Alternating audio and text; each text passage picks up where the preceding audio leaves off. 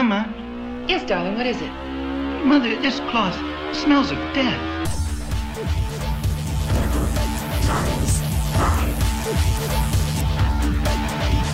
This month, we're bringing you flesh eaters, brain squishers, medical deviants, and even an erotic night or two. This is Zombie Italiani.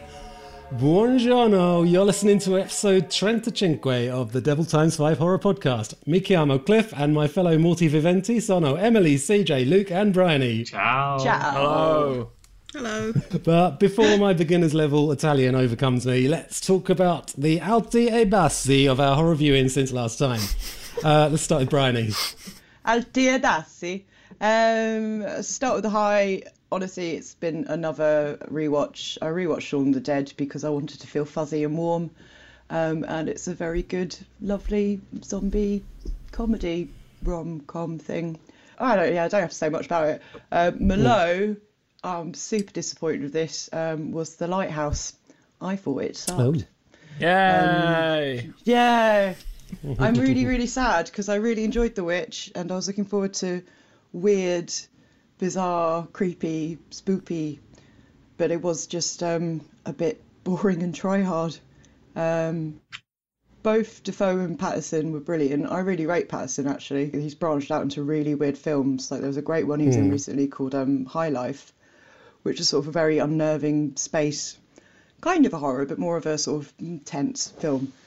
So I was really yeah. looking forward to this one, but um, I was sat in the cinema just bored shitless. Um, it was decidedly average, unfortunately. Where did you see that? Because it's not out till January, is it? No, I saw it at Duke of York's for Cine. Oh, of course, Brighton, the Cine City. Yeah. yeah, of course. Yeah, yeah, yeah. Luke, you saw it last month at London. Yeah, Film London Festival. Film Festival at eight thirty in the morning, which is not a great time to see that movie.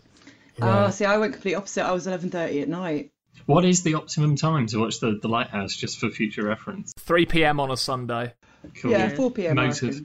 four p.m. after you just had a cheese sandwich. Yeah, yeah. Vegan cheese, if you like vegan cheese. No one likes vegan cheese. Luke, do you like vegan cheese?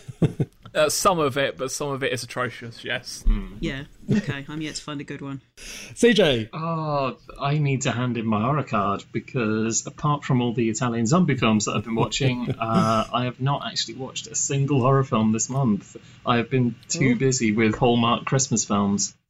It's November. Yeah. What's your point? Right, Grandad. What was your top four about Christmas film? Uh, but but when this happened last year, you at least came up with Snowman's, which had a fantasy element. Yeah, Snowman's was was obviously a very superior Christmas film. I think this this year's one that's the best so far is probably Santa Girl, which also has a slight fantasy element, in that it's kind of um, the North Pole as a corporate entity where Santa is like this big business guy, and his daughter decides that she's sick of having every whim catered to her by elves, uh, so she wants to go to a real human university and like learn about the world. So it's kind of a fish out of water character where she sort of goes and uh, finds it difficult to fit in at university, and she's got an elf with her as well, which is also conspicuous, uh, and uh, yeah, comedy ensues. It's a very, very cheap film, but it's very endearing and funny. It made me laugh a lot, especially the elf.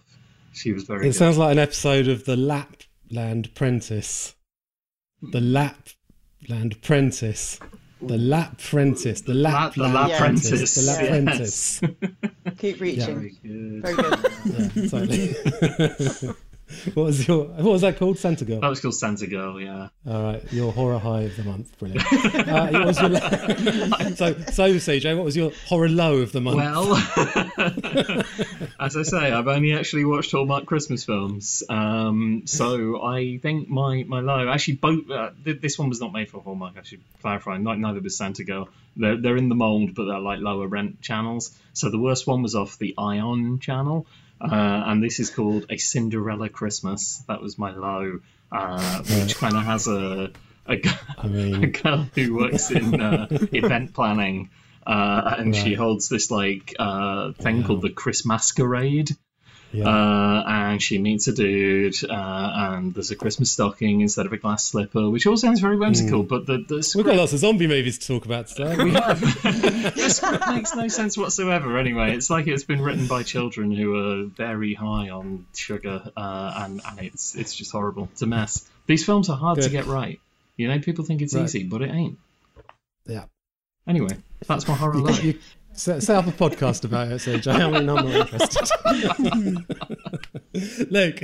Uh, so I've only been watching rom-coms this month. Uh, no, I went to, um, so my low is going to be, I went to the Fright Fest Halloween all day, uh, all right. and I saw the film Candy Corn, which is about these bullies that beat up this guy, then the guy gets brought back to life, uh, and the way that he kills them, because he gets his revenge, is by putting candy corn in their mouths, just shoving candy corn in their mouths, uh, and they just find candy corn at all the crime scenes. To, Are they um, allergic? Is that what the, the premise you just, is? For some reason, when he shoves it in their mouth, the mouth just start just start bleeding. It doesn't make any sense. And, wow.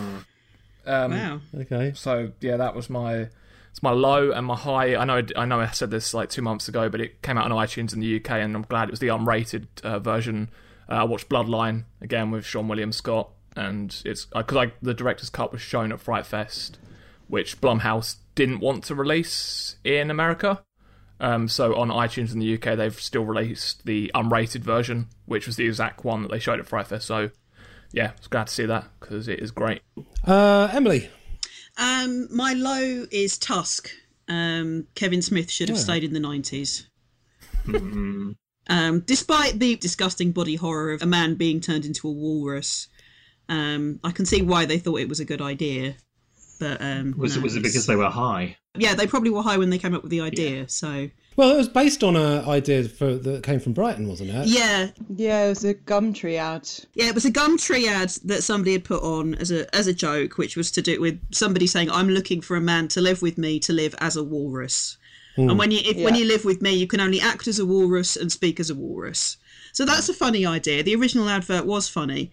But Kevin Smith has turned it into this idea about this um, gobby, awful, arsehole edgelord guy who um, investigates weird stuff. And he ends up in Canada. And it's like, it's really funny because Canada's different from America. And yeah, it's yeah, it's it's it's not good. But there's the, this guy who kidnaps people and turns them into walruses. Um, by right. sort of sewing their skin and fusing their skeletons, and then there's a walrus fight at the end. And maybe if you were high, it would be a fun movie. I don't know, but it's. What was your high? Uh, I've been on the Christmas films tip as well, but mine was definitely a horror. It was uh, Christmas Evil from nineteen eighty. Okay. Uh, not seen this before. It's an interesting, fucked up character study of a guy who is obsessed with Christmas. Realises the world is cruel and horrible, so he dresses up like Santa Claus, glues on a beard, and kills the people who are nasty. Mm. Um, yeah, it's, it's good. It's John Waters' favourite Christmas movie, apparently, and yeah, I, I get that. I um, yeah, I wasn't keen on it. Didn't really take off for me, I don't think. Yeah, I, I wanted more. Like, I think I was missold. I thought from the title it would be like more Santa Mayhem.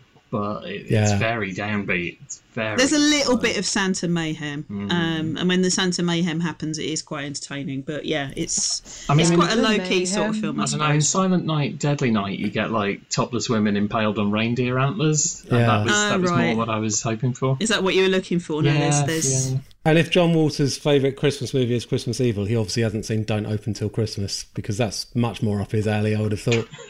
He once went into the sex shop that my friend used to work in and bought an ornamental dildo. Wow. Well, I mean, when you say ornamental, were they selling it as an ornament, or did he specify he wanted to use it as an ornament?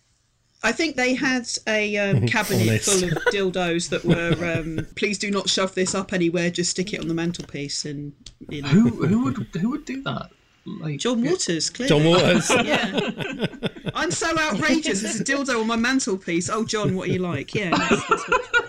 That's what John Waters does. Oh, you so. are the Pope of Trash. Yeah. Okay, so my high and low are two new releases. Um, Doctor Sleep is my low. Has anyone else seen that? Uh, yeah. No, I really want to. No. But it's, I hear it's crap. I didn't hate it as much as you, but I did, no, didn't like so it. No, it's so boring, though. It, it's um, it's like one of those dark superheroes versus supervillains films, a bit like Glass. Yeah. Mm. You know, it, all these, these these characters have all these magic powers, but only when it's you know, convenient for the script, not when they don't. And it just keeps getting bogged down in having to be a sequel to The Shining, which it would work better and it would be a lot shorter if it wasn't a sequel to The Shining. Mm. And it's so boring that by the time they actually get to the Overlook Hotel at the last half hour, it's like, you're absolutely shitting on Stanley Kubrick's film. You know, it's, you do not deserve the Overlook Hotel. Aww. I've been bored for two hours. Why are you, why are you showing me these lovely nostalgia things? Is it over two hours long? It's two and a half hours long. Oh, that's too that's, many that's hours. Why I didn't bother seeing it. Too many hours. No, I, I never, ever leave the cinema during a screening, but I, it was about an hour and a half into it, I just thought, I have to go to the bar and get a drink to get through the rest of this. Oh, no. So that's what I did. Yeah. And my high, though, much more happily, Little Monsters, the Australian zombie comedy. Um, Lupita Nyong'o is incredible in it. One of the best horror performances I've ever seen. It's so sort of crude but charming and sweet and filthy all at once. It's it's great to see an Oscar winner like Lupita Nyong'o um, doing a sweary Australian comedy where she gets to, you know, kill loads of zombies and uh, what's his what's his name? Um, uh, is it Jason Gad? Is that the guy who played Olaf in Frozen? Apparently, Josh Gad. Josh Gad. I hate Josh him Gad in this film. Is, oh, he's so funny in it. I thought I liked moments of it. But mm-hmm. I absolutely hate Josh Gad's character in it. I know you're meant to hate his character, but it's just where he comes on screen and he has to swear as much as possible to be like, hey guys, I played a snowman, but look at me now, I can now swear at people. It just it feels a bit too forced, in, in my opinion. But Lupita is, is the best thing about it. She is fantastic in the whole film. Yeah, so good. Uh, right, so with our highs and lows put to rest, it's time to dig up this month's theme. And believe it or not, thirty-five episodes into this thing, we've never once done a show about zombie films. So today we're putting that right by hitting the source of the best zombies in cinema, the mad Italian ones. Zombie, zombie, Italiani. Zombie, zombie, Italiani. They run your loans, they tear your legs, they eat your name. Zombie, zombie, zombie, zombie, zombie, zombie, Italiani. I completely forgot you discovered that website. Which has sadly shut down since. Oh, what? Oh. So, wait, wait, wait, wait, wait. If it's sadly shut down, does that mean that's one that you had just stashed down the back I, of your supply? I, I thought of it about two months ago. Yeah. Wow. So, zombies were a big deal in Italian horror cinema in the nineteen eighties, so our first feature is the Lucio Fulci film that kicked the trend off. nineteen seventy-nine's Zombie Due, known in America just as Zombie and in Britain as Zombie Flesh Eaters, which is represented by this crappily edited trailer for the Vipco V H S release. Ahoy there! This is the Harbour Patrol! Anyone on board? Yes, it's my father's boat. And uh, how long since you last spoke to him? Well, we have to go to Matul. We're trying to locate Anne's father. That's not a cool place to hit. Natives claim it's cursed. They avoid it like the plague. What exactly did my father die of, Doctor Minard? And the boat's crew, what happened to them? What's about the dead coming back to life again and having to be killed a second time? Violence, fantastic legends, voodooism, zombies, been rife for centuries. Voodoo's just superstitious horseshit. Now, whatever it is, it makes the dead stand up and walk. I've seen it with my own... I've seen it with my own...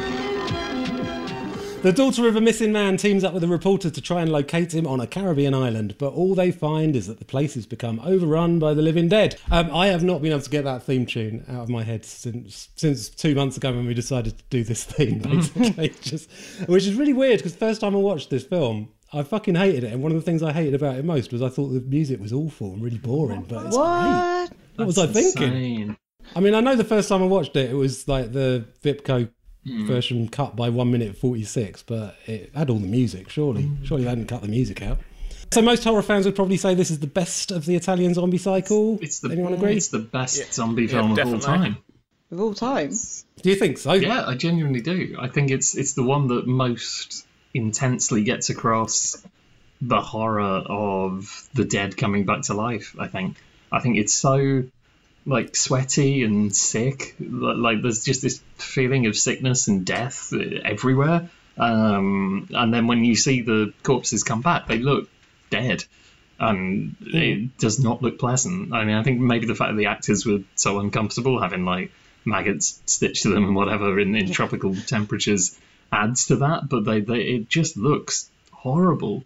Like there's something so just ugh, unpleasant about it, and and I think so many zombie films miss that, especially now when it's all about hey, well, we got these cool weapons and kill these zombies, and and this is there's none of that. There's no humor really in it at all. It's it's just wouldn't it be nightmarish if uh, everybody got sick and then came back to life after they died? Um, and, and it's just got so much like eerie stuff in it. Like you know the the, the first the first shot is just beautiful where you see that uh, the sheet come back up, the, mm. the zombie kind of rising, and then he shoots him in the head and says, the boat can leave now and tell the crew. What an opening line, you know? That's mm. It's amazing. And, it, and that that was that was dropped from the uh, Vipco V H S. You oh, know? There you go. I mean, that's just idiotic. They did not know how to treat films, yeah. Mm. Brian, was this the first time you'd seen it? First time seeing it, yeah. First time seeing a lot of these films, actually. Mm. Um, That's what I thought. Uh, I, I wish I'd paced them a bit because I thoroughly enjoyed Zombie Flesh Eaters, but I watched um, Zombie Holocaust quite soon after, probably maybe even straight after. So mm. memory is, is fuzzy. It's like islands and stuff. I've literally just had to mm. re-look up the Wikipedia plot and just go, which is that one, which is this one. But um, I did thoroughly enjoy it. I liked how slow they were. Mm. Um, the zombies or the films? The films and the zombies. It's nice having slow zombies. Yeah, because they're dead. They shouldn't be doing gymnastics, yeah, they're yeah. dead. Well, I mean, I had some issues with other zombie logic in some of these other films, but this one I dug. Um, mm. And I liked, I was watching it and I was waiting for the sexy Italian moment. Shark fight with the tits. Titty shark fight. Yes. That scene is perfect. Absolutely amazing. It's genuinely it's so good. Like, how the fuck did they do that? That's incredible. Like, why is she di- why is she diving with her tits out? Doesn't matter. There's a zombie fighting she's a shark. She's a confident young woman. Yeah. She's like, I've got my tits out. I'm going to do a bit of diving. Oh, there's a shark. Did you spot how she um, makes the zombie get away from her? She just waves some seaweed in its face. Yeah, yeah. Yeah, it was, I mean, fuck, I mean, fuck that... shoot him in the head. They hate seaweed. It's the zombie equivalent of a silver bullet. I think that's where the um the slowness appeal came back to me as well, because that whole scene felt like it took fucking ages, because obviously they're underwater, it's hard to fight underwater even if you mm, are a zombie mm. and it was just so played out very very long, and at times I was like, what am I watching? Like what what's actually going on? Um but I also really enjoyed that, because if you had that film made today, it would be it would have a lot more Well, it had more terse music, probably. It would be well, over within thirty seconds. And he'd probably be arrested for half the stuff that he tried to do to, to his actors. uh. That shark, is that shark okay? Was that real shark blood? Yeah, yeah, yeah. Did he actually yeah, eat they, a shark? It was the shark's trainer that played the zombie.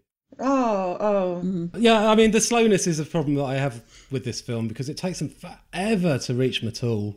Mm. Um, which I'm not going to make it sound funny, because there's nothing. It funny is about funny Matul. Though. Nothing funny about Matul.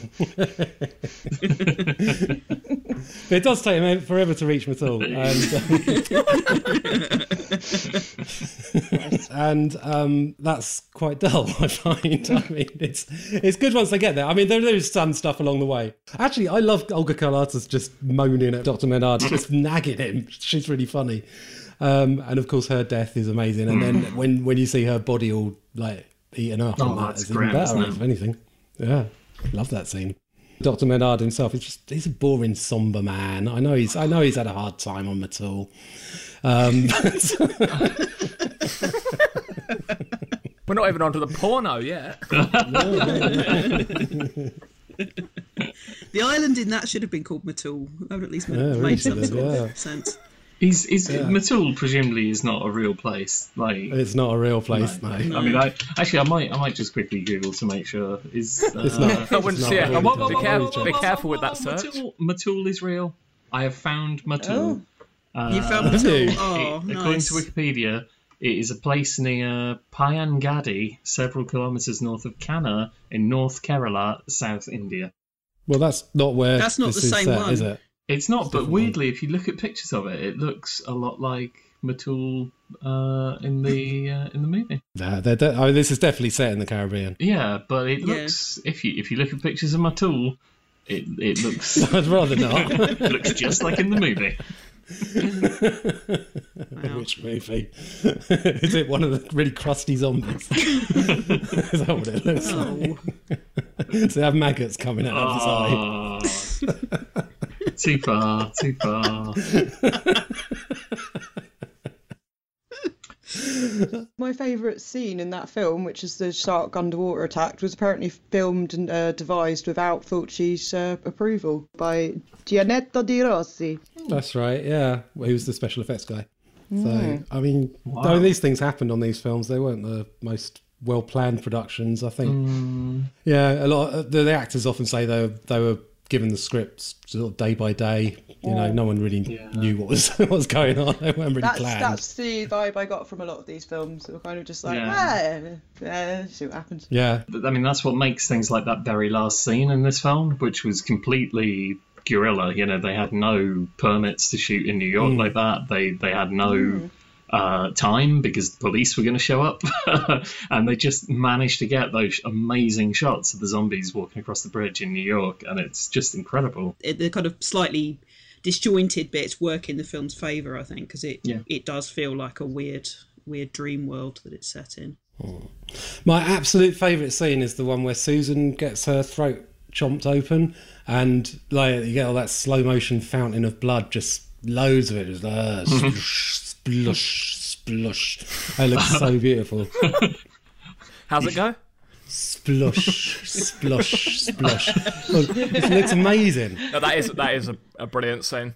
Yeah, it's what it's what Blu-ray restorations are made for, things like that, I think. Yeah, so this this movie looks blood. amazing on Blu-ray. Like, it really does. Mm. I mean, you know, Fulci did a lot of crazy things, and some of it is a fluke when it's good, but you can see from watching this that, that he, he did have talent, you know. Oh, absolutely. Uh, yeah, he's, he's my all-time favourite director, yeah, I yeah. think, on balance. Uh, you know, having said that, I watched uh, one of his westerns, one of his nineteen seventies westerns last uh, couple of weeks ago, and it was tedious. But, um, but funnily enough, I've still got the fucking theme tune in my head. um, he loved a catchy tune, didn't he? Yeah. Anyone got a favourite title for the film? I always preferred Zombie Flesh Eaters. Yeah. I don't know what, yeah. It definitely differentiates it from other films more. Um, but at the same time, it kind of does it a disservice because it sounds really wacky. Like Zombie Flesh Eaters. I like it just being called Zombie. Yeah. It's just like yeah. very kind of definitive. Like, like yeah. this is this this is a zombie film. This is what zombies are like. Thank you. Um, well, getting away from Matul, um, Zombie Flesh Eaters wasn't the only one of these films set in the Caribbean, of course. So Zombie Holocaust, uh, right. you already mentioned briefly. Mm. Uh, I had issues with this film. Yeah. Oh yeah. Were any of the issues Laurie's um, weirdly decorated bedroom? Yeah. With all the match, the matching wallpaper, armchair, pillow, and lampshade, all the, all the exact same floral I print. I quite enjoyed the house. Yeah, I'm known to my friends as like uh, someone who has a good taste in films and knows right. interesting films. So sorry, what we've done to you this last right. year. So. But I went around that house, so at first we put on uh, the erotic one, um, and then we're like, no. So we ended up watching Zombie Holocaust. I was like, anything could be better than this. And we're just sort of like, but why? She, okay, she has all that stuff on the wall because she studies... She studies everything for some reason. She studies anthropology and medicine, and she's also the secret cannibal queen or something. She's going yeah, for a yeah. Nobel Prize or a Pulitzer Prize oh. or maybe both. I mean, she's ambitious. Yeah, I, I like I like Laurie as a character. She put on the sexy, sexy stuff. She was like, I'm gonna, and it was like, oh, we're gonna see some titties. There's a little bit of titty, and then she put on a little dressing gown, and the the, the journalist mm. comes. She's like, I'm actually on my way out, and it's like, no, you're not. Yes. I love that she's always on her way out. Yeah. Because later on, when she's somebody constantly. else comes round, she's literally just got home, found that the place has mm. been broken into, and then just goes straight yeah. out again. She's straight she's out again. Busy, yeah. Busy woman. It's just, I don't think she knew what she was doing, um, so I related to her. I enjoyed this film, even though for a lot of it I was just like, none of this is practical, none of this makes any sense. Why is the hospital send? Why, where's the money coming from to send these doctors to the Caribbean? Mm. What? Well, I thought that was because the um, the anatomy professor. I thought he was called Doctor Dre, um, so maybe that's where the money from his beat, Beats by Dre. Yeah, line, maybe I, I, maybe but, I missed all this because we're just. But sort of like... he's, he's not. He's not called Doctor Dre. He's called Doctor Dry Doc. Which is wow. a very strange name. Doctor Dry Doc. At least he wasn't in the other film, because I think Doctor Dry Doc of Matul would just... Yeah, I was going to say, Dry Doc in Matul. Yeah, yeah. yeah. My favourite bit in this is um, when... well, I'll say my favourite bit. One of, one of my favourite bits is where the guy jumps out the window and it, it, when he lands on the ground, his arm flies right off. It's just a, yeah, it's just and a then, dummy. And then, and then cut to him just laying on the ground with both arms intact.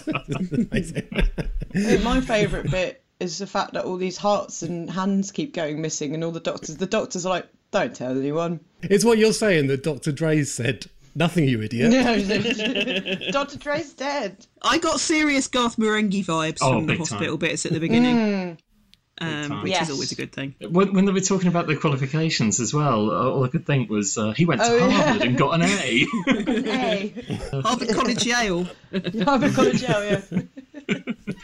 But it's it's a shame that once they leave New York, it actually gets a lot less entertaining. Like that mm. first section is know. very, very entertaining. And even though all the mayhem kicks off in the jungle, I feel like there's just a little bit of a subtle protagonist switch where... it's all about Laurie while they're in New York, and then when they switch, Peter kind of becomes the protagonist, and he's nowhere near as interesting as Laurie. Mm. Uh, and he kind of takes over for quite a long section of the film that's not very interesting until uh, human sacrifice time at the end. The end doesn't make a lot of sense. It just seems to turn mm. into a big fight between all the zombies and the cannibals and the mad doctor and Laurie and Pete, and then it just ends. I don't really understand. That's kind of what you want, isn't it? I mean, it was a little bit fight. like sort of like bad kind of sixties farces where they didn't know what to do, so there'd be a custard pie fight at the end. Yeah, yeah. It really is. Yeah. Or, da- or Dawn of the Dead. Yeah. Yeah. uh, funnily enough, this, the uh, locations in. Uh, Zombie Holocaust look more like kind of Carry On Up the Jungle than uh, some of the other locations. Yeah, it it doesn't have the atmosphere that Zombie Flesh Eaters has with the, no. the tropics at all. I mean, it's more of a cannibal movie than a zombie movie, really. I suppose. It? It's, it, but I love, I love cannibal t- movies. The clue's in the title. He saw Zombie and he saw Cannibal Holocaust and just went, uh, let's just do a rip-off of both. I like both of these things. Let's put them together. Yeah. But the American title, obviously, Doctor Butcher, Medical Deviant. Yeah. Um, there's actually a really good uh, tagline as well on the cover. Just give me a second, I'll, I'll read it for you. Uh, he's a depraved, sadistic rapist, a bloodthirsty, homicidal killer, dot, dot, dot. And he makes house calls. Doctor Butcher, M D.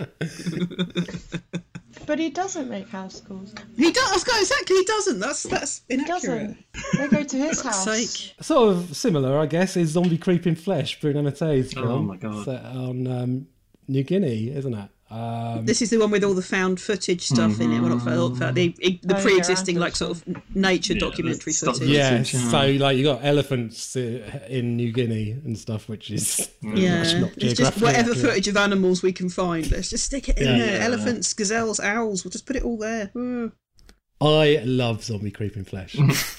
I unashamedly love it. It's so funny. It's horrible in places. One of my favourite people in it is the guy who looks like Frank Zappa, who spends thirty seconds trying not to puke and then pukes. it's, it's great. That is that's There's... mental, that scene, because he pukes like a baby. It's not even like sort of. It's not even like there's proper heaving. It's literally just liquids. Yeah.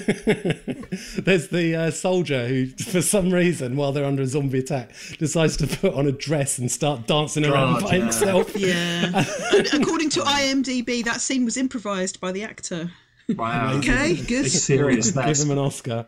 Like, yeah. But but it's, it's the way that then like. Zombies suddenly appear for us from out of the frame and attack him. They must have been there already. He must have been able to see them. Just because they're not on in, in, on screen, just because they're out of the camera's range, they're in the room. It's not, well, clearly for him in that moment, the dance was the most important thing. I'm sorry, I've got a dance. Lost, lost in the dance. When you're in the dance, you're in the dance. I mean, exactly, yeah. yeah. I think it's such a tasteless and exploitative movie. It's really, really gross in so many ways. Um, but I can't hate something that has the single most gratuitous excuse to, to bare some breasts that I've ever seen, mm. uh, which is where uh, Margaret Newton, uh, the, the very highly qualified journalist who is off doing this investigative report, says uh, she's had a lot of experience with the natives. She knows how to blend in, and then boing. It's like you could almost hear the sound effect. Her, her top comes yeah, off it, so it, quickly. It literally was like, yeah, don't worry, I'll talk to these guys. Pass me the tit paint. Yeah, but it's like for anthropological reasons, I was, I was she so has confused. to get her clothes off. It's just I, lo- I love the bit where... Um... we see some footage from a documentary of this tribal dance, and they're wearing a mask, and then it's like they pass the mask to her, to, to her in the film, but it's, it looks so wrong. Oh, God, it just, yeah. Continuity's fucked. But that documentary footage, have you seen the film it's taken from? Um, New Guinea Island of the Cannibals. No. It's a Mondo movie. It's the most horrible, gross well, Mondo movie I mean, I've even, ever seen. Even the stuff they put in this is grim enough. Yeah, it's, it's so wild. hard to watch. Mm. Um, but yeah, yeah, the, the footage they've got in this of the like the funeral with the like putrefying body mm. with like his weird distended hard-on cock and. Oh, the maggots on the body, and oh, it's so gross. It's such a that documentary. It was, it's released as the Real Cannibal Holocaust, and mm-hmm. it's well worth checking out if you like Mondo films. It's it's hard watch. It's really difficult. But, but what's funny is if you look it up on IMDb, the only two credited cast members of that documentary are Queen Elizabeth the Second and Prince Philip. The Real Cannibal Holocaust. Oh, it should have been the, the Royal Cannibal Holocaust. Yeah. Oh, yeah. I would, I would watch that. That would be amazing. um, it's such a gory film that, like, mm. I think um, the female lead, uh, what did you say her name is? Mar- Margaret Newton. Her death is just completely yeah. overlooked in, like, you know, the canon of splatter cinema. Yeah, yeah, but it's, she, it's so gory. It is, it's, and it's also like they've recreated her face with Play-Doh and then just gone like, and then the eyeballs go. Yeah, it's yeah, proper grim. It's just it's the imagination of it, though, isn't it? It's what I love about the gore in these films. Is even though it, you know, it looked great on V H S on a tiny T V screen, but watching them now on this massive screen, it, it, it looks garbage. A lot of it, but um, I do think so. So I mean, some of the stuff in this, especially, is awful. But it's it's that imagination. It's that like glee of. How can we make this grosser? How can we make this mm. more weird?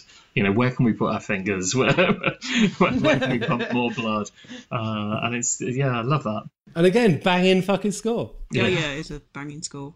I mean, it's it's all ripped off other existing scores, but mm-hmm. um, I mean, it's banging. Mm-hmm. It's fucking awesome. Yeah, like it made, the main theme from Contamination turns up in this. It's really good.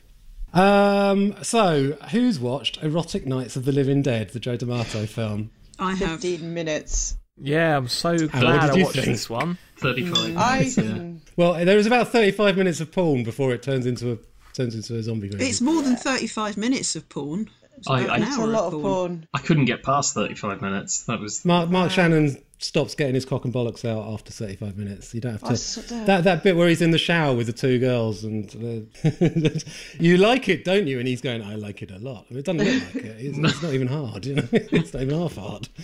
Well, that that bit came up, and I was like, surely, surely. Oh no, it just is. Oh, they just. Oh, right in the mouth. Okay, it's just porn. It's just porn. We're just watching porn. And I watched this with my mm. friends. Because my friend Sam, I went through the list of films we have to watch, and he was like, "Oh, stop at that one," and we put it oh. on. And after fifteen minutes, I was like, "Guys, I'm really sorry, but this is porn."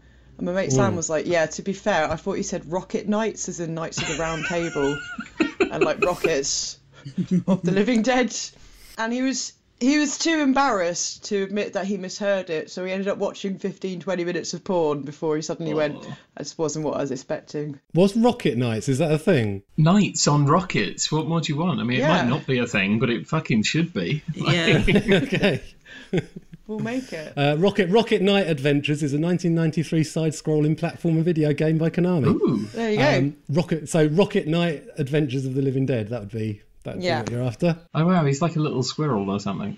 for Rocket Knight. So do you, would you rather talk about the zombies in this film or Mark Shannon's cock? Let's talk about his cock. Um, let's not talk about his cock. No, I mean, um, like, guys, it's his cock. When... Like, we should not... Like, we've all seen it, and we're all a little I'm upset, no expert, but... right, but those scenes were really badly shot, and if I was him, I'd be a bit upset. You just watch, yeah. watch the rushes and go, sorry, last turkey in the shop, mate. Can you, like, do something about the lighting? But maybe that what those were the good takes. I don't know. In the shop. But it's, that's literally, literally I, I what's going on. I don't think anybody watched the rushes on this film. Like. And I don't think there were any rushes. I was just, yeah. just imagining that there had been. Yeah, it's it's basically like an, an hour and a bit of badly shot porn, and then there's about twenty minutes of elegantly shot zombies. And um, they are, aren't they? The, yeah. the zombie stuff is really good. It is. Yeah, it's, it's really moody. Yeah, but that and then, that ending. The ending's daft. Yeah. To how, to how they... Oh, that's amazing. Oh, let's, let's celebrate by just swinging each other back and forth on the beach. Did anyone like the bottle cap challenge scene where the uh, the girl uncorks the champagne bottle? Um, I mean, I was thinking Kinga from Big Brother. Yeah. Oh, no. Wow. I was wondering where the oh, cork no. ends up because... I felt bad for her because she was making all that effort and the guy just looked really bored. Yes. If, if I was her, I'd have been like, "Look, mate, come on. Can you you, you seen what I've just done?" Mm. And he's just like, yeah. "Oh God, it's just it's just a bottle being uncorked by a fanny. Oh, I'm so moody. I'm going to sit here smoking." Well, the porn stuff is really unenthusiastic in it. Yeah, it's really yeah odd, the way she just dances for ages, puts the champagne bottle between her legs, and just carries on dancing very slowly. Yeah, it goes on for a bit too long.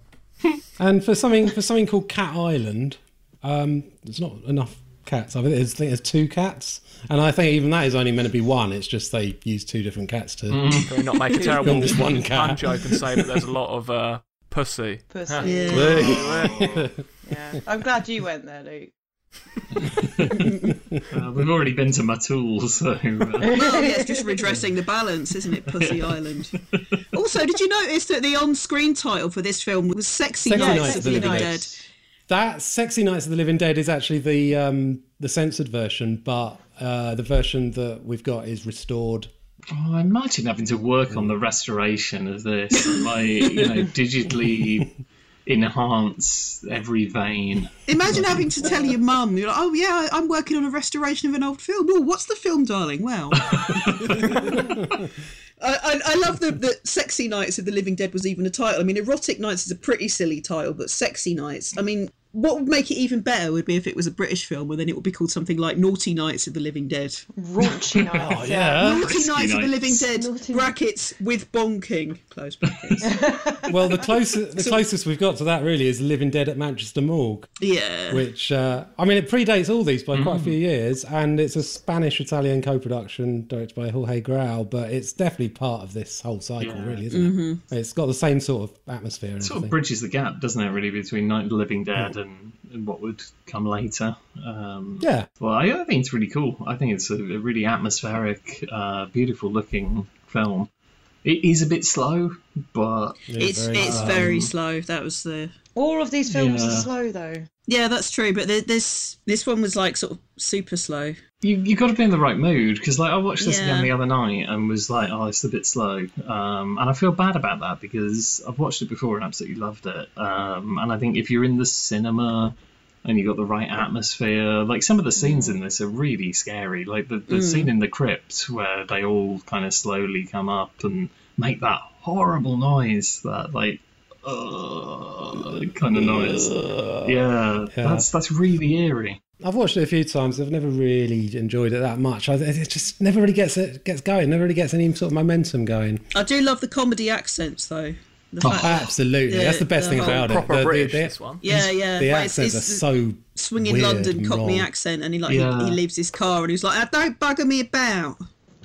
He's, at times he sounds like Russell um, Brand. Yeah, Ju- Julian from Julian and Sandy. Yeah, there are elements to that. Yeah, there's a bit of a, of a Camp Cockney thing going on. It's just a ghost, love. When he gets his bike hit over, I don't know why the man at the garage just straight away says, "Oh, we've got to wait to get a tyre from Glasgow for that." Saw him coming a mile off, didn't he? Look at this wanker from London. There's a naked lady who runs across the, the road. Yeah, what is that? What is that? That's just she just drops London. her jacket and just runs across the road. Swinging London. Maybe that's just what happened in the sixties everywhere. Mm. I think it is. Every, yeah, every city so. had a had a lady that did that. Contraceptive pills and uh, losing of jackets. That's what it was famous yep. for. Yep. Everyone was so liberated they were just losing their jackets and mm. running around. Sexual and jacket liberation. Yeah. So let's go back to Lucio Fulci. His next horror film after Zombie Duo was um, City of the Living Dead. I can just watch City of the Living Dead over and over again. I always, I just love it. This it's, is the first time I'd seen it, and yeah, absolutely mm. cracking. It's mad, of course. Mm. It's it's the most coherent of his Gates of Hell trilogy, mm. perhaps to its detriment, because the weirder these films are, the better. Yeah, I mean, it's just, there's so much good stuff in it. Mm. And like the main one, of course, Emily pukes. Emily in the car. Yeah. Emily in the car. Oh, man. Just puking and puking and puking.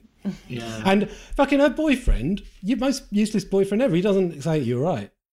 You don't go, what's going on? Are you okay? He just like sits there and watches as it happens. He's terrified. He's in shock. And then he gets his brain picked out. What, what's he supposed to say? Oh, do you want some Gaviscon, love? He literally sucked up all of her innards. Go on, cough it up. Start.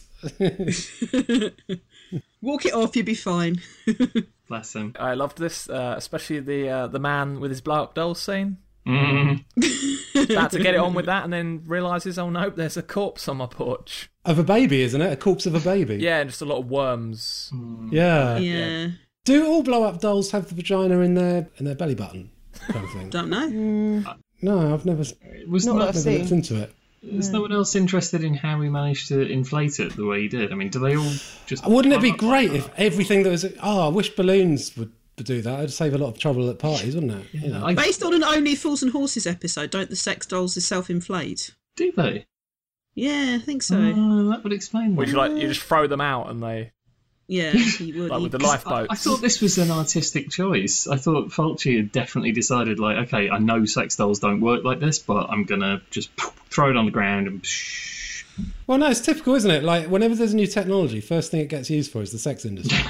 yeah. So, like, self-inflating rubber. Sex first dolls. Thing to get, yeah, sex dolls, yeah. yeah. Weird. Yeah, I mean, there's a lot of weird sex stuff in this without there actually being any sex in it.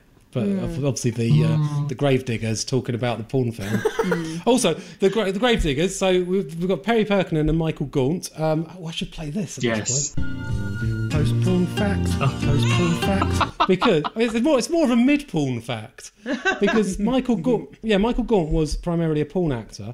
He's in this as one of the Gravediggers. He also appears in Ruggero Deodato's Concord Affair. Uh, with Robert Kerman, who is also a porn actor, both playing air traffic controllers. I thought you were going to play the song when you said you were going to play a song. Yeah, the little song you did. Oh, the song, of, the song about the uh, the porn film yeah. that he says he watched. What you mean? Um... I saw the four lovely ones. Where is I got so carried away? He wanted well to get too much. He wanted well to get too much. Oh, for good thing, yeah, but what a way to go. Lovely. I saw a porno flick once. I got so, I got so carried away, he humped himself to death. I, I just yeah, can't too even... much of a good thing, yeah, but what a way to go. I can't even hear the words. I saw a porno flick once without hearing that song now.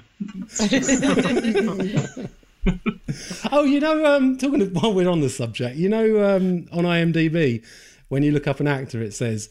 is an actor he is best known for, and then like three films that are the most popular films that they've mm. been involved with. Yeah. um, Mark Shannon from Erotic Nights of the Living Dead. So his, his IMDb biography: Mark Shannon was born in nineteen thirty-nine in Rome, Lazio, as Manilo uh, Cerasimo. He is an actor. Oh, I feel so Good. sorry for Mark Shannon. He, he seems like a faintly tragic character. The kid in City of the Living Dead, John John. John no one's John. called John what John. A stupid apart from Method Man. That, that's Italians trying to sound American, isn't it? And being like, mm, you know, yeah. what should we call them? Mm, hey, John John, John John, let's talk about baseball. what's, what's the most What's the most Western American name, John? How can we make it more American? John John John John John. More American. John John John. Why didn't they call him John John Junior? No. Or was that, is Joey, that too many J's? Jojo Shabadoo. Joey Jojo. Jojo. Jojo Jojo, come back. Luke, were you saying that the maggot thing is one of the grossest things you've ever seen? No. No, I, who's saying that? The lice bucket challenge. That? The maggot scene. The maggot scene. Yeah, where they, where they throw I'm the sure someone... lice at people. Lice? What do you mean, the ma- no, with the maggots on the phone? Yeah. What are you talking about, C J? When they drop the, the, the, the, the through the windows, it's lice, isn't it? I thought. No, it's maggot. There's maggots all coming, yeah, coming out of her face it's... through the window. Lice. Lice. No, it's just maggots. Lice. She just get she just get maggots thrown at her. That's all. Are you all right? Do you mean rice? I don't remember any lice in this movie. I thought there was something wrong with my Skype there. It was literally lice. Just people going, lice, lice, lice. You sure you? What one did you? Did lice? You watch the right, the right copy? Lice. Like it was directed by Lucio Fulci. Heyo. Oh God. Seriously, what were you trying to say? Oh fuck it. Move on. We'll never know. City of the Licey Dead. Nice. Yeah. Erotic Nights of the Living Dead. I just I just wanted to say that I miss the days when actors would have to turn up to work and get covered in loads of lice, you know. It's, that's part of their job. They have to deal deal with it. What were we talking so about? That's City of the Living Dead. Talking of cities, Umberto Lenzi's Nightmare City oh, God. is famously perhaps the first film to have run-in zombies. Run-in zombies. Uh, Ooh. Nightmare City. It's just Toxic Avenger, isn't it? They look like Toxic Avengers, yeah, but I mean, yeah, it's pretty bad zombie makeup in this one. There's a good sense of dread in this, though. A sort of sense of the city and panic, and yeah, it was, it was all right. Had some good bits.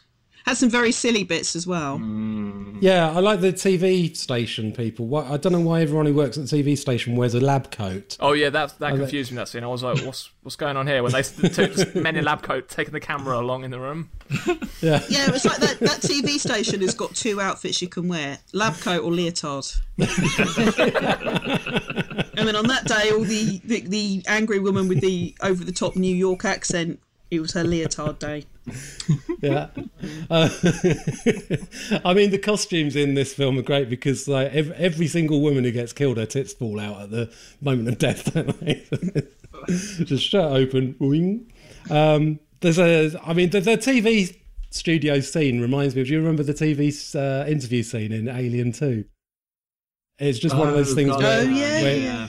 It feels like the director has never set foot inside a T V studio or watched any television, doesn't really understand what it is. To be but... fair, I'm not sure he's ever set foot in a city or had a nightmare. Or, I mean, it's, it's a terrible film.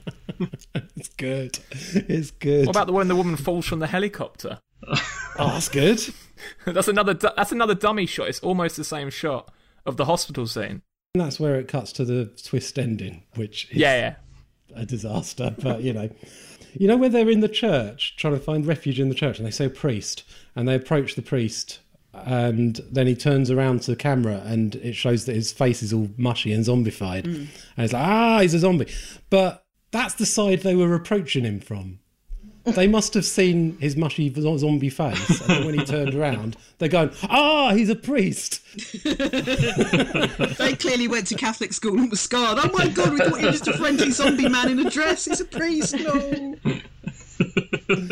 I like it. It, does, it starts out really strong, but it doesn't really keep the pace up. For, for that, yeah, that first part is fun. It takes like fifteen minutes to get back into the funness again. Mm. There's just no fun. The bit where the plane opens up and the zombies first run yeah. out is just one of those moments where I'm just like, oh God, what have I let myself in for? just, I just knew from that moment that I would hate it, and I, I did. Do you know, like the, uh, the exploding T V? Someone throws a T V and it just blows up like a bomb. Amazing. Great. Um, uh, so, yeah, weirdly, apart from Manchester Morgue, all of these came out within two or three years of each other, seventy-nine to eighty-one. Mm. Um, then there was a lull until Fulci came back, or tried to, in nineteen eighty-eight with Zombie three. Zombie three. So, mm. This is where they start going a bit downhill, really. Yeah, I mean, Italian horror cinema just burned itself out, didn't it? Italian horror really moved fast yeah. from kind of being amazing to ropey. And, I mean, admittedly, even some of these films we've been talking about from the early eighties were ropey, obviously, but mm. a lot of fun. Zombie three, it's all right. The gore's good.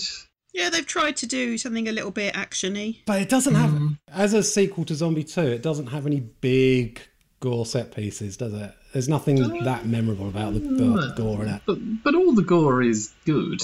There's not a scene where you're kind of like, oh, that was a bit weak. It's all squishy. There's a lot of bladders bursting. It's, you know, it's what you sign up for. It's just a shame you have to sit through a lot of walking around in the dark to to get to it. I really like the opening scene in the hotel in the Philippines mm. where no, none of the voice actors seem to know how to do a Filipino accent, so they don't bother at all, and it's really weird. Um, and someone says, listen, sounds like someone being scalped. Ah, uh, yes. Which, I mean, that's pretty good insight into what the sound of someone being scalped is like, isn't it?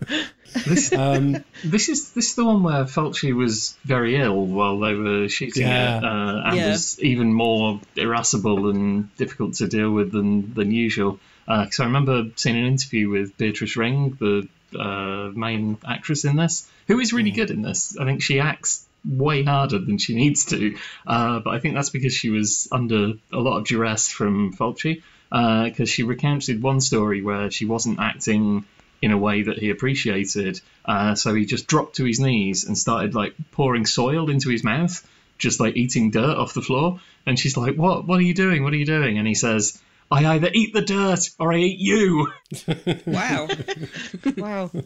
My, I think my favourite stupid bit in Zombie three is where um, they're running for the helicopter, which is, so there's a load of hay on the ground near the helicopter, and just as he's about to jump onto the helicopter, four zombies come out from under the hay, like they've just been sitting there lying in wait. This is why you should always check your hay for zombies. It's like um, it's like with bonfires, checking it for hedgehog. Yeah. I also enjoy the way that they clearly couldn't afford a science lab set, so what they've got is five scientists sitting at a desk writing essays while two of them are just drawing molecules on a whiteboard.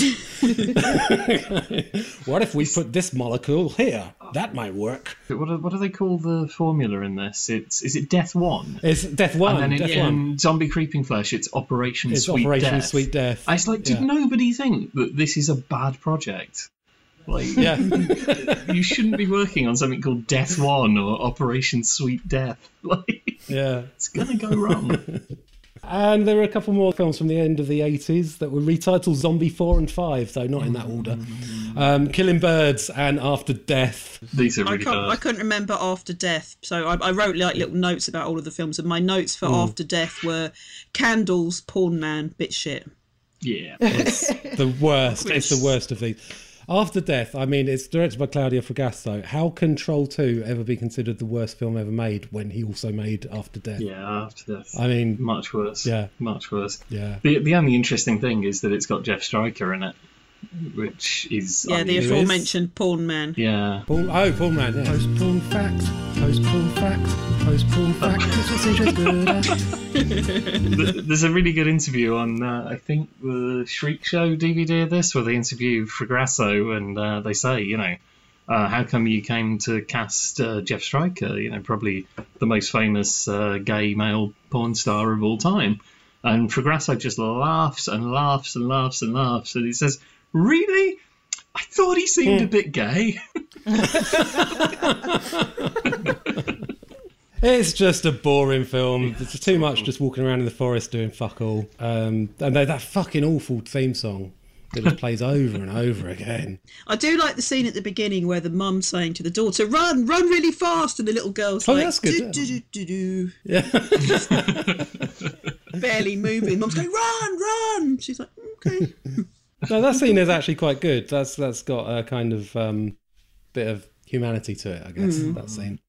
But it's just dread, dreadful. Killing Birds is better. Oh, get, oh, get out. That's not, Killing Birds that's is not the very worst. Good either. It's not even a film. No. Thank you. It is. Yeah, I watched this one last night. It was a bit of a struggle to get through. I really like the films that Film Mirage made. Um, they are weird, and they have this weird stoned, zonked out atmosphere that... Uh. I kind of like. I mean, Leslie Cumming is in it, who we first talked about in episode one. We still love her, but she's, I mean, this is bad. The bit where the eagle gets the guy's eye out is good. C- can anyone... Yeah, the start. Can anyone even explain the plot? Like, just synopsize it in, in, in under a minute. Uh, some people explore some houses for a bit, then they meet a man that wears sunglasses... Then a zombie appears. Now there's zombies. That's uh, it. Yeah. Yeah, what's with all the birds? Uh, it's called Killing Birds. the, the, the person in question is, what's with all the lice? They had some sort of a deal on with an aviary, I think. They were like, look, okay, we'll let you film, but you have to put the birds in. Like, no, I don't want to. And where did they film it? Same house as The Beyond. Oh, really? Oh, really? Yeah. Yeah. It's a museum in um, Louisiana. It's a museum. Yeah. Yeah. Good. It's pretty bad. It was directed by a guy called Claude Milliken, which presumably means he's got a thousandth of a Ken for our Scottish listeners.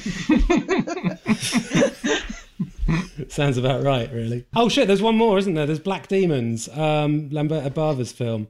Is it racist? Do you think it's racist? Yeah, it is racist, but I also wondered if maybe there would be a way to do a slightly more thoughtful remake in a sort of Candyman style, where they're making mm. a point about colonialism. But um, yeah. yeah, it is it is quite racist, and there's some... Because outra- that's basically how it starts out, but then it turns out to just be, we've got to be scared of the black people because they're going to kill all us whites. It's not very good, it's it's silly. That's made by a company called Film Makers, like with one M, and I wondered if it is they're related to Film Mirage, maybe even like, it was made by Film Mirage, they just forgot what they were called and put the wrong name on the credits. I mean, it feels keeping with character, isn't it? Yeah, totally. I mean, it's, it does feel, it's got that same weird hazy atmosphere.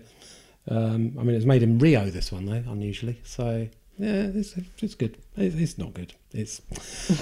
I've got a lot of tolerance for these films, to be honest. I thought I did. Have you changed your mind then, Bri? I mean, some of them stood out, but some of them I just felt quite bored.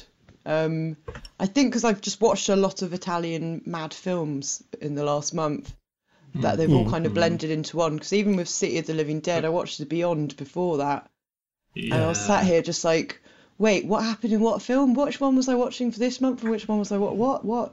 So my my brain is very fuzzy today anyway, so I kind of just, I'm full of like bad haircuts and tits and zombies right mm. now, and I couldn't differentiate.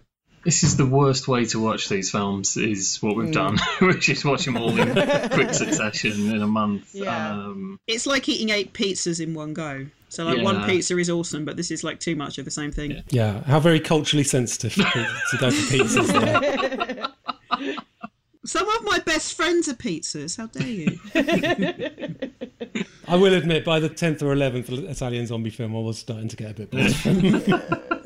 The good ones are really good. Anyway, let's move on to our second feature, uh, which is at least as tasteless as Black Demons, but for very different reasons.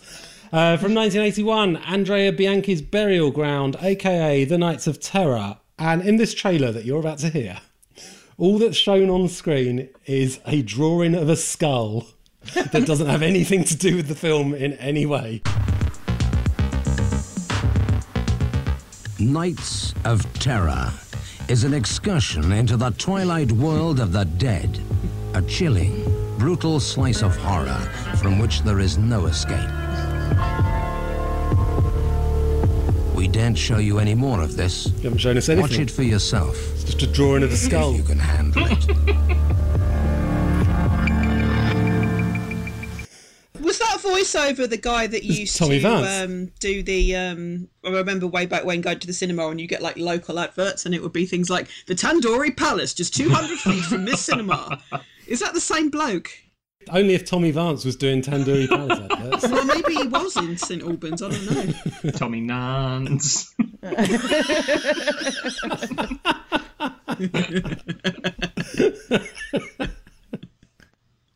Moving on. Oh, a sexy weekend at an Etruscan villa quickly goes wrong for three horny couples and a very strange child when they're attacked by extremely decomposed corpses. Oh, God. They are, they are extremely decomposed, these zombies, aren't they? Yeah, they're they mostly just dust. Uh, I would not fuck any of these zombies. They are so rough.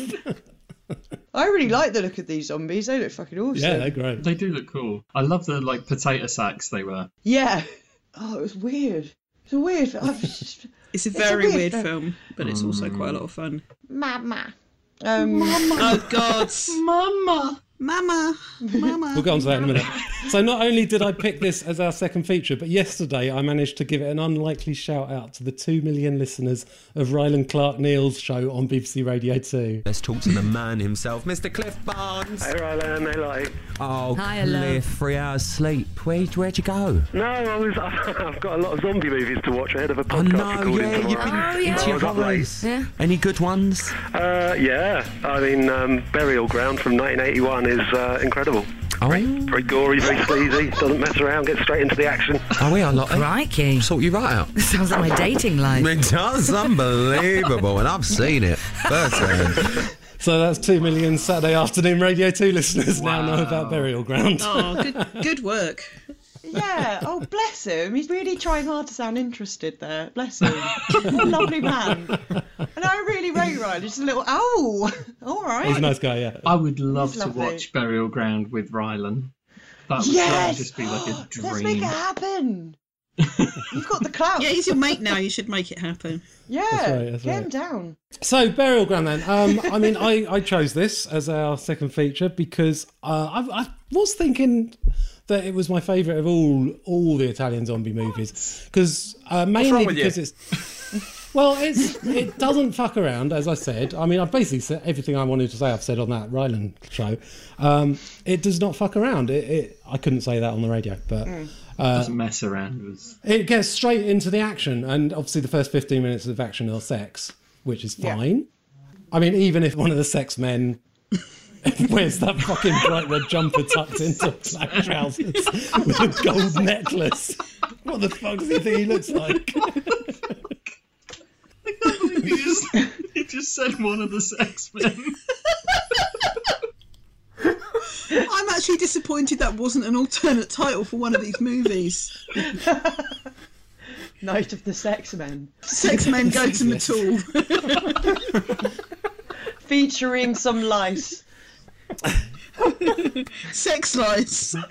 Sex lights. Sex lights and videotape. Oh God. So they carry on about the sex men. So one Despite of him. one of the sex men does what? Wait, was he, it he just his jumper you didn't like? I was just talking about his dress sense. He wears bright yeah. red jumper tucked into his trousers and oh, like a gold necklace. Yeah. It's fucking awful. So bad. Um, um, but obviously, then there's. Uh, I mean, the zombies look incredible, apart from one that just looks like they're wearing a Frankenstein's creature mask. He actually is. Annoying. He actually is. So that's yeah. why. Um, yeah, um, trivia. Yeah, he actually is wearing a, a Boris Karloff mask. Hmm. Yeah. I mean, all the other ones look really good. I don't yeah. know why that one turns up halfway through. I mean, there's, there's, there's a fucking zombie who's got a massive hole in his face, and like, the, and yet you see one that's just a Frankenstein mm. mask. But anyway, um, and I love, I love all the zombie action, and then obviously there's the small issue of, of Michael. Michael. The the boy, mm, the yeah. little child, Mom, the tiny, tiny boy played by a child. Who has... I know, I know he's a little person. Yes. But how old was he when he did this film? Yeah, twenty-five, I think. twenty-five. Oh, really? Yeah. Oh, it okay. wasn't a child. It was a, a person. Yeah, yeah, yeah. He, yeah, it was. Yeah, yeah it wasn't. It wasn't. It wasn't a Terry Wogan impersonator like you thought. it, it was because they, they weren't allowed to like uh, use a child for obvious reasons. Mm. If you watch the film, uh, uh, yeah. yeah. So they, sure. Yeah. So even in Italy, that was a step too far. So uh, yeah. instead, the genius solution was to find this guy to act like a child. Uh, and it's so creepy and, and wrong, and also by far the best thing about this film. Yeah, because I was like, how is this person simultaneously fourteen and forty-five? What yeah. is the relationship here with the mum? Mm. Why is he just? Why is this child so unnerving? He's yeah. he's fucking great, isn't he? Peter Bark, Pietro uh, Bazzucchini. he's um he's a he's a phenomenon. He makes this film. There's a lot of bits in this film that are just absolutely amazing, and the the whole mm. um, him going, "I loved your breast, Mama," just fucking mental. Mama, Mama, Mama. Anyone got a favourite Michael line? It's the way he says Leslie for me, when Leslie. He just goes Leslie, Leslie. It's just it cracks me up every time. I'll tell you what mine is. Mama, Mama, this girl's a girl. Lana, Lana, this Cotswolds of death. Uh, so I made that one after the uh, website closed. To do it myself. What, did you just do that? Oh, wow. Yeah. That's genius. Yeah, sad. It's a very sunny film for a Night of Terror, isn't it? Oh, talking of Night of Terror, which is obviously one of its titles, I take it you'll notice the weird closing caption. Mm. The earth shall tremble, graves shall open, they shall come among the living as messengers of death, and there shall be the Nights of Terror. Yeah. There's always a good comedy typo somewhere in one of these. You not see Prophecy as well? Yeah, Prophecy of the Black Spider, yeah. Prophecy. Yeah, Pro- Prophecy. Yeah. Oh, yeah, Luke, I noticed you, you spotted the zombie that seems to have a bit of trouble oh, getting yeah, out. He's just trying. They keep the camera on him for ages, and he's like, he can't get out of the ground. And they're like, nah, just keep it running. He'll get out in the end. He does fall backwards at one point, but they get him back yeah. up. Oh. It made me think, why don't all zombies just walk around going, oh, my back, mm. oh, my knees? Mm. These are the slowest zombies I have seen, though, in all of these yeah. movies. Yeah. They're Etruscans. They've been in the ground for ages. So, but, yeah. but they're so good with, like, creating devices. A lot of weapons. Yeah. Yeah, yeah. yeah. yeah. Cutting off that woman's head, yeah. What's the rules here? Because, like, you know, the, the maid is, like, sticking her head out because she's moron. Mm. And then yeah. does does he, like, throw something or does he do a blow dart? It's like, a one scythe, isn't it? Shot. I thought, yeah, they, I thought they fashioned a scythe or something. Yeah, like, they they get a scythe, but at first they, they they they shoot something at her hand, which pins her hand to the to the mm. wall, and then yeah. they very and then they it's very nail, slowly just sort of like chop along and like whoop a doo and just yeah. cut your head off. Mm. Oh yeah, and then as she falls, her hand like comes away from the nail. Yeah. yeah. Well, he the um, mustachio man pushes her over in the end for some reason. He's like, oh well, she's lost her head. Fuck it. Let's push the body over. I, I genuinely thought he was about to go up and start fucking her while she was leaning out the window and didn't realise her head was off. Wow. Oh, God. Ew, okay. That, that would have been... That's too uh, fucked up even for this film. Yeah. Although the, even for this podcast. The final payoff of the Michael arc is... Yeah. Proper yeah. fucked up. Like that yes. is yeah. wonderful. Those people just watch it. That couple were just like, when he's getting a bit close to it, yeah. she's saying, oh yeah, that's what you used to do when you were young. Yeah. And they're just like, oh, let's carry on watching this go yeah, on. Yeah. Oh, what a heartwarming scene. Let's watch this. This isn't messed up at all. Oh. To be honest, by that point, they're just tired, and, and that one's quite irritating. So maybe they'll like just go for it, like let it happen. Yeah, whatever. Do you yeah. think they run out of money b- before they actually finish making the film? Because um, those last two survivors are about to get massively killed. Um, I think Mark, isn't it? He's about to get his head circular sawed into bits, and then it just ends. Who wants to guess how much was cut out of the original U K V H S release? Uh, one minute thirty-two. Uh, I'd go three minutes twelve. Oh, I seem to remember this might have been on Apex, who used to cut so much. So I'm going to go with like four minutes thirty-two. Uh, four minutes seven. Thirteen minutes seven. Thirteen minutes seven. Ah, Whoa! What? what? Yeah. That's what did they? How much? They, what things did they cut out? Everything, I guess. Michael entirely. It's not in any scenes anymore. So, yeah, it ran to something like an hour and five. It's literally just some people having sex. And it's just dying. The sex man. The sex man cut. Oh, God. He's a sex man. But, I mean, this is, for me, the like kind of the ultimate um, Italian zombie film, because it's just as unintentionally funny as it is intentionally gory mm. and gross. Mm. I think it, it, it's perfectly balanced in that sense. I think this is my favourite, actually, because it was... Yay! It was gory and just fucking weird, but it didn't seem boring because it was quite funny, all the sexy times. Mm-hmm. Um, mm. I was I was entertained. It, it certainly helped pass some travelling time today watching it on my phone, yet again having to shield it from children around me. Um, yeah. Apart from the twenty-five-year-old child sat next to you. Yeah, yeah, yeah. The one sat right in front of me. Mama, yeah. What are you Mom, watching? Brian, Brian. Come to my tits and let's watch this film together, child. Oh. ba- I've just completed a safeguarding course as well. I shouldn't be saying any of this. So, Mama. Um... But thanks. When you're saying it's unintentionally funny, there is that old man at the beginning where the zombie oh, is walking Alan towards Moore. him so slowly. And he's like, "No, I'm your friend. I'm your I'm friend. Your friend. Yeah. No, don't. I'm your friend." But it is almost the scene from. I compared it to, you know, with the steamroller scene from Austin Powers. Mm. Oh yeah, yeah. The zombies. Some of the scenes in that are almost that scene because the people just stand there as the zombies walk towards them so slowly. I like at the very end where he's like, they've already established that if you brain them, they die. And the guy's got that one stick and he's just like, "I'm just going to hit it repeatedly on the shoulder. It was the shoulder, right? Just going to keep going for the shoulder." And it's like, you've got so much headroom there to, to him. Oh, God, it was very frustrating. Okay, well, uh, there's still signs of life in this corpse, so let's play an Italian zombie-themed oh, round God. of scary noises. Now, why do I now think Mama and Sex Men would have been a great name for a band in the sixties? That's a really good name.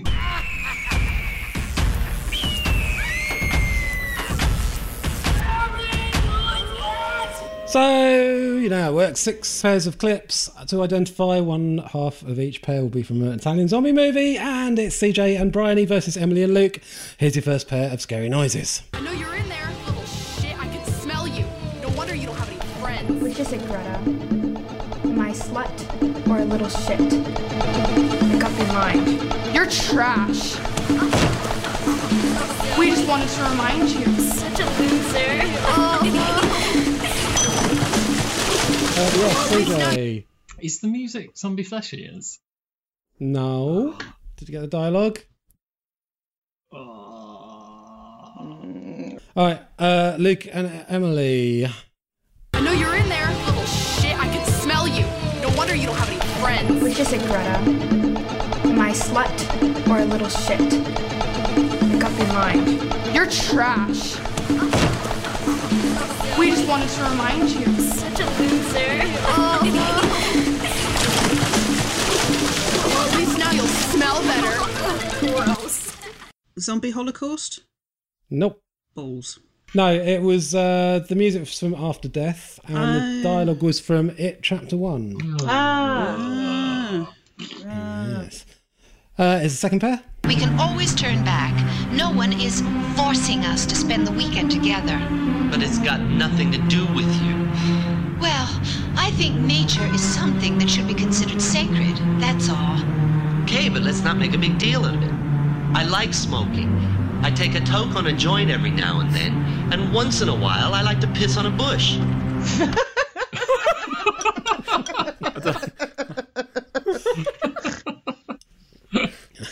Uh, I can't. I can't even. Uh, is the dialogue Zombie Creeping Flesh?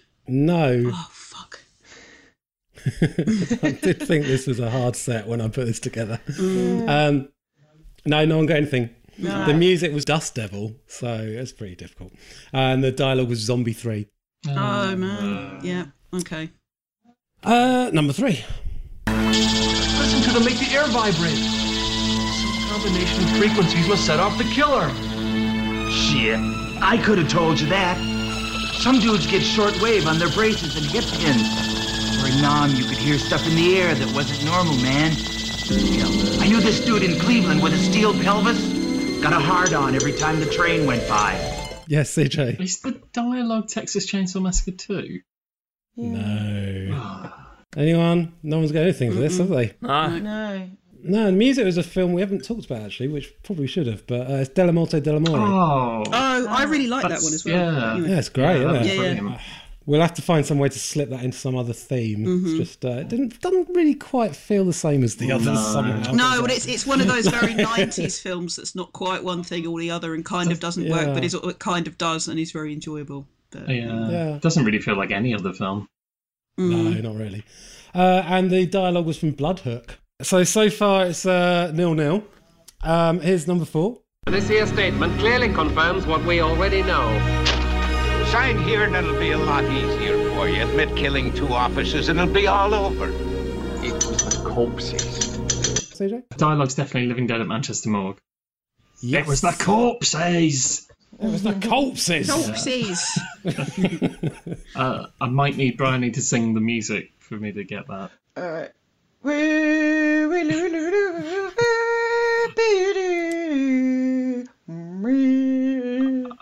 It It was very synthy. I, I, I can't is, really. Um... Is it Contamination? No. no. Uh, so, Emily and Luke, can you get the music? And this here statement clearly confirms what we already know. Sign here and it'll be a lot easier for you. Admit killing two officers and it'll be all over. It was the corpses. Don't you understand? The corpses. The corpses! You sit in here wasting time when there are people in real danger. You! You're the ones who are crazy, not me, you bloody idiot! You're crazy. You're the ones who are crazy, not me. Um, I don't know what the music was. No. The music rings a bell. No, no, no. Okay, it was Midsummer. Oh, okay. Ah. Of course, okay. Uh, right, here's number five. They say they think there's a bomb on the train. I don't want to go back on that train. Yes, Emily. The music is Black Zom- uh, Black Demons. Yeah, Black Zombies, Black Demons, yeah, same thing, yeah. Yeah. And dialogue you wouldn't have hardly heard. No, I just, I just got really excited. But that it was at least you got the point. C J and Bryony, can you get the dialogue here? They say they think there's a bomb on the train. I don't want to go back on that train. What do you say? Well, what are we going to do? My parents don't answer. They must be out. Well, I found out there's another train, and we don't have to change at Verona. We can catch that one, okay? It sounds like the best idea. I'll just call a friend. Hello? Is that you, Marie? It's Lisa. No, we're on the way. Is it Night Train Murders? Yeah, well done, yeah. It is. Uh, so it's two one to C J and Bryony. Here's the last pair. I bet we should jump that handle. Why would you say that? Well, didn't you say you wanted a hand? Help me study. You must have a pretty sick sense Luke. of humour. It was dialogue Zombie Holocaust? It is. Um, Did you get the music? No, I didn't get the music. So it is two all. So, uh, C J and Brian, if you can get the music here, you've won. I bet we should jump that handle. Why would you say that? Well, didn't you say you wanted a hand? Help me study. You must have a pretty sick sense of humor. To be able to laugh during anatomy class. It's out of place. And also highly offensive. I see no point in continuing. You're dismissed. Sorry, Patrick. Sorry. Sorry. It sounded quite eighties, early nineties. Which means it could be two thousand nineteen. Uh, yeah. I would guess Lost Boys, but that's because I just got that vibe from it. But go for it. Really? I mean, Lost Boys? Yeah. I think you were kind of right to get that vibe from it. It, well, it isn't the Lost Boys, it's the Crow. Mm. Ah! I knew that makes sense. Yeah. That's not a bad guess, though. That's yeah. the right vibe. The right vibe. Mm. All right. So two all.